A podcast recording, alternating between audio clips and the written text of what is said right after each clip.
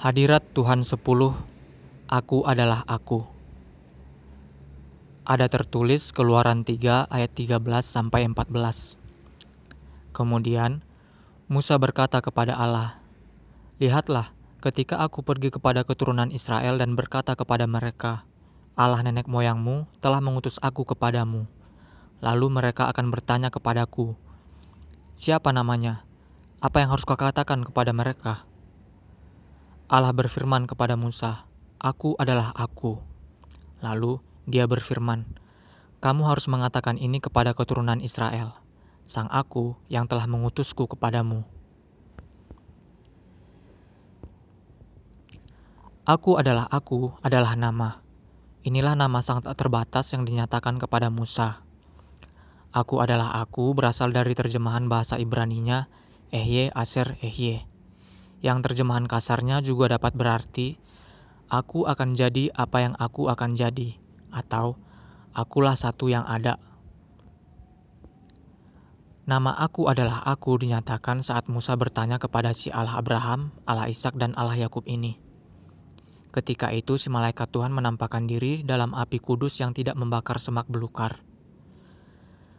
Nama ini ditulis huruf besar semua dalam Alkitab. Jadi, setiap kali kamu membaca Alkitab dan ada huruf besar semua di satu ayat, itu berarti nama ini sedang dipakai. Nama ini dipersingkat dalam tradisi Yahudi menjadi YHWH, diterjemahkan sebagai Tuhan untuk bahasa Indonesia, dan LORD, Lord, untuk bahasa Inggris, Jahoa untuk bahasa Batak, Batara untuk bahasa Makassar, Pangeran Yehua untuk bahasa Jawa, Pangeran untuk bahasa Sunda. Ada keunikan tersendiri di setiap bahasa.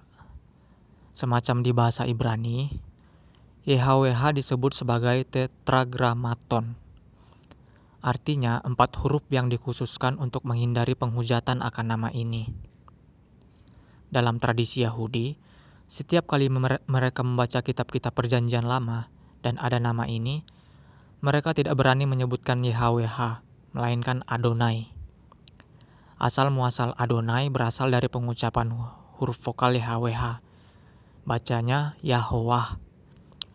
Maka terbentuk Adonai menurut tata bahasa Ibrani. Sementara di terjemahan Makassar, YHWH ditulis huruf besar Inake Niaka, berarti kasar aku ada. Tetapi untuk selanjutnya, Inake Niaka tidak dipakai yang dipakai adalah Batara, yang berarti dewa atau dewata. Kemungkinan terjemahan ini dipengaruhi oleh budaya Hindu karena Injil masuk ke tanah Sulawesi lama setelah agama atau budaya Hindu berakar di sana. Namun, menariknya lagi ketika Tuhan berfirman secara langsung, Inake turut dipakai sebagai namanya. Untuk terjemahan Batak, aku tak tahu asal muasal Jahowa dari mana. Namun jelas pengucapan Ibrani YHWH berpengaruh di sini. Serupa dengan terjemahan Jawa Pangeran Yehuwah. Rasanya aku mau belajar lebih jauh tentang asal-muasal terjemahan bahasa da bahasa daerah. Tetapi kita sedang fokus hadirat Tuhan dalam bahasa bahasa Indonesia. Selain Tuhan, huruf besar semua, kita tahu penyebutan lainnya adalah Allah. Di Inggris ditulis God, di Jawa ditulis Gusti Allah, di Batak ditulis Debata, di Makassar ditulis Allah Ta'ala, di Ibrani ditulis Elohim, dan sebagainya.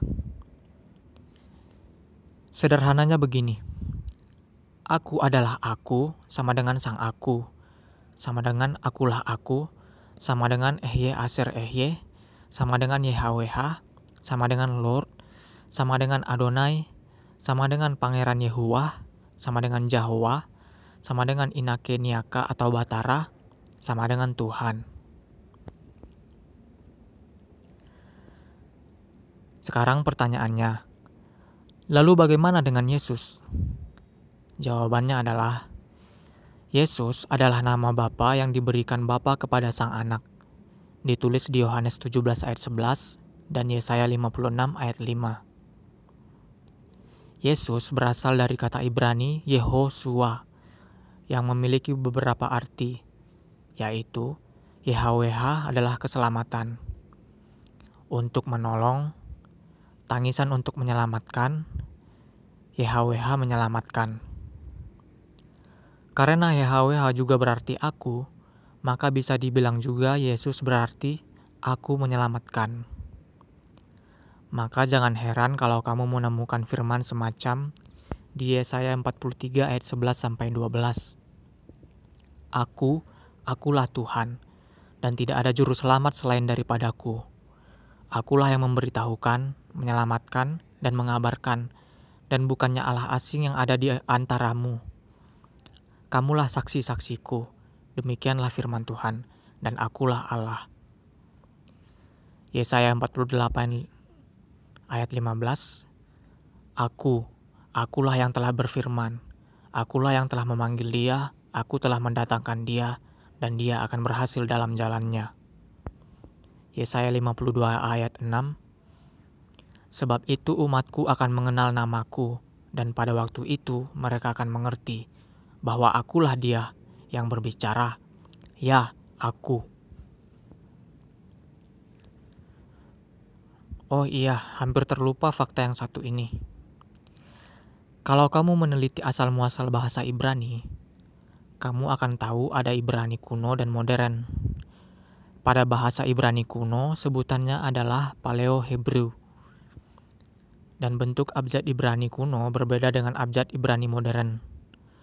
Setiap abjad Ibrani kuno mengandung makna tertentu menurut gambar simbolnya seperti dalam abjad Ibrani kuno YHWH. Simbol Y berarti tangan, simbol H berarti lihat, simbol W berarti paku. Jika menurut tulisan Ibrani kuno, maka YHWH dibaca secara simbol sebagai tangan lihat, paku lihat.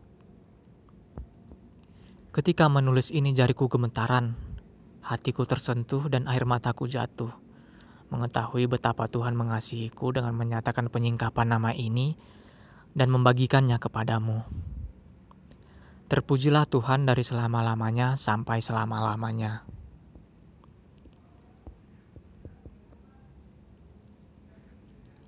Ada tertulis Lukas 21 ayat 27 sampai 28. Kemudian mereka akan melihat anak manusia datang dalam awan dengan kuasa dan kemuliaan yang besar. Apabila hal-hal ini mulai terjadi, berdirilah dan angkatlah kepalamu, karena waktu penyelamatanmu sudah dekat. Yesaya 56 ayat 5 Aku akan memberikan di dalam rumahku, di dalam tembok-tembokku suatu tanda peringatan dan suatu nama, yang lebih baik daripada nama anak laki-laki dan perempuan Aku akan memberikan kepada mereka satu nama yang abadi, yang tidak akan dilenyapkan. Amsal 30 ayat 4 Siapa yang pernah naik ke surga lalu turun? Siapa yang mengumpulkan angin dalam genggamannya? Siapa yang membungkus air dalam dengan kainnya? Siapa yang menegakkan segala ujung bumi? Siapa namanya dan siapa nama anaknya? Engkau pasti tahu. Wahyu 22 ayat 16. Aku, Yesus, telah menyuruh malaikatku untuk bersaksi kepadamu tentang semuanya ini bagi jemaat-jemaat. Akulah tunas dan keturunan Daud, sang bintang timur yang benderang.